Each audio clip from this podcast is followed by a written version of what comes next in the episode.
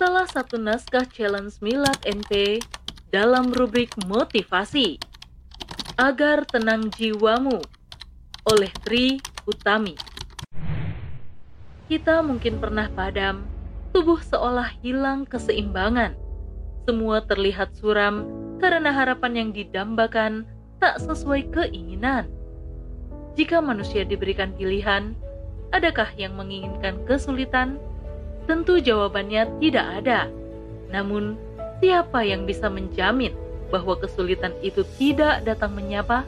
Siapa yang dapat menerka bahwa esok hari ternyata adalah masa sulit kita? Atau seseorang yang kau sangka bahagia, apakah itu akan bertahan lama? Pernahkah terlintas di pikiran, mengapa harus aku yang mengalaminya? Sulit rasanya menerima apa yang tidak sesuai dengan keinginan kita. Yang terlintas di pikiran hanyalah kata sempurna setelah melakukan ikhtiar yang sudah dibangun lama. Kita lupa bahwa tak selamanya semua akan berjalan sesuai dengan life goals yang kita punya. Akan ada masa di mana kita harus dapat mengikhlaskan busur panah yang tak sesuai dengan sasaran bukan ikhtiarmu yang bermasalah. Barangkali Allah memang belum mengizinkannya, atau Ia sudah memiliki rencana atas hidupmu yang saat ini berada di genggamannya. Sampai kapan kita harus menutup diri dan menolak segala apa yang terjadi, bahkan sampai membenci pemberian yang harusnya kita terima dengan lapang dada? Apakah karena rasa percaya kepadanya sudah hilang, sehingga tak lagi mempercayai jalan hidup yang telah digariskan olehnya? Atau karena cinta dunia telah mengalahkan semuanya? Allah sudah lama mengingatkan kita lewat ayat-ayat cintanya agar tenang jiwamu saat ujian menyapa. Boleh jadi kamu membenci sesuatu, padahal ia amat baik bagimu, dan boleh jadi pula kamu menyukai sesuatu, padahal ia amat buruk bagimu. Allah mengetahui, sedang kamu tidak mengetahui. Quran Surah Al-Baqarah ayat 216 Begitu lembut Allah mengingatkan hambanya agar senantiasa ikhlas dengan ketetapan yang telah ada. Pada ayat ini juga, seolah Allah mengatakan kepada hambanya bahwa tangan manusia hanya ada dua, jangan memaksa untuk menggenggam semuanya.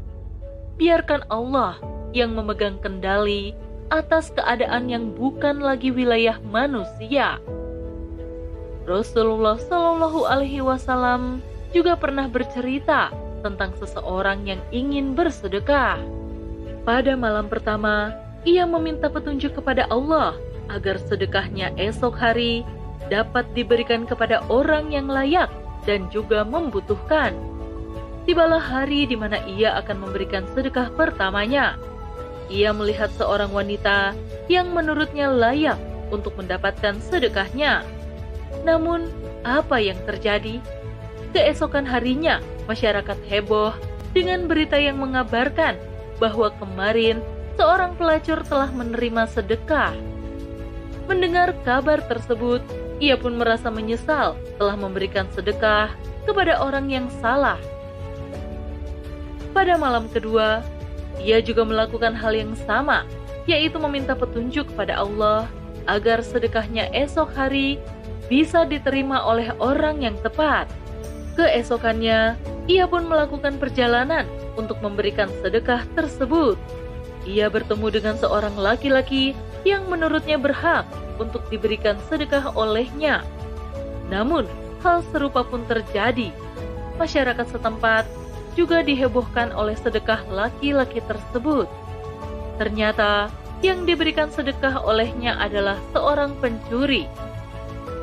Mendengar kabar tersebut, ia merasa sedih karena salah memberikan sedekahnya. Pada malam ketiga, laki-laki tersebut juga bermunajat kepada Allah untuk sedekahnya yang ketiga. Dengan penuh harap, dia meminta kepada Allah agar sedekahnya yang ketiga ini tidak lagi salah sasaran. Dalam perjalanan, ia pun tetap menaruh harapan atas sedekah yang ingin ia berikan agar tidak lagi salah. Namun, hal yang tak diinginkannya pun terjadi lagi. Sedekahnya yang ketiga ternyata ia berikan kepada seorang lelaki kaya raya. Tentu hal ini juga menimbulkan perbincangan di kalangan masyarakat. Karena tak biasanya sedekah itu diberikan kepada orang kaya.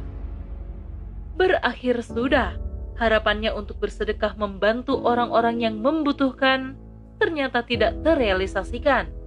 Ketika sedekahnya telah diterima oleh orang yang salah menurutnya, ia hanya bisa menyesali ketidaktelitiannya dalam melakukan amal tersebut.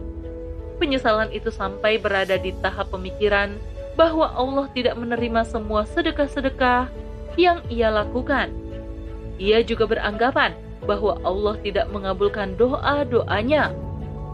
Tapi ternyata kenyataan yang diterima laki-laki tersebut tidak seburuk dengan apa yang telah dipikirkannya. Pada malam keempat, saat pria itu tertidur, Allah Subhanahu wa Ta'ala mengirimkan seorang malaikat untuk memberikan kabar kepadanya perihal sedekah yang telah ia lakukan. Malaikat tersebut menyampaikan bahwa sedekah pertama yang ia berikan kepada seorang pelacur diterima oleh Allah Subhanahu wa taala. Bahkan, sedekahnya tersebut memberi manfaat yang besar bagi perempuan itu, yaitu sedekah yang ia lakukan telah menghalangi perempuan tersebut untuk berbuat zina. Begitupun pada sedekahnya yang kedua, Allah juga menerima sedekah tersebut karena sedekahnya kepada seorang pencuri itu juga dapat menghalanginya untuk berbuat maksiat. Tidak hanya kedua sedekah itu saja, malaikat tersebut juga menyampaikan bahwa sedekahnya yang ketiga kepada orang kaya juga Allah telah menerimanya karena ternyata orang kaya yang telah ia berikan sedekah itu adalah orang yang kikir. Namun, karena sedekah itu, ia telah menyadarkannya dari kesalahan-kesalahannya terhadap harta yang ia miliki. Kini, orang kaya yang kikir tersebut telah berubah menjadi seorang yang dermawan. Indah bukan? Sesuatu yang kita anggap tidak bernilai, ternyata memiliki manfaat yang luar biasa pada akhirnya. Kisah ini memberikan pengajaran kepada kita tentang hikmah di balik peristiwa yang kita alami dalam hidup ini bahwa terkadang pemikiran kita yang terbatas tidak mampu menembus pengetahuan Allah yang luas. Duka yang kita rasa belum tentu akan berakhir sengsara, dan suka yang kita rasa juga belum tentu akan berakhir bahagia. Semua akan indah jika kita menjalani hidup dengan rasa percaya kepada Allah Subhanahu wa Ta'ala. Kita percaya bahwa kesenangan dan juga kesulitan yang menerpa kehidupan ini merupakan ujian yang harus dijalankan dengan penuh ketakwaan dan kita percaya bahwa Allah Subhanahu wa taala tidak mungkin menyia-nyiakan hambanya yang bertakwa. Wallahu a'lam bishawab. Wassalamualaikum warahmatullahi wabarakatuh.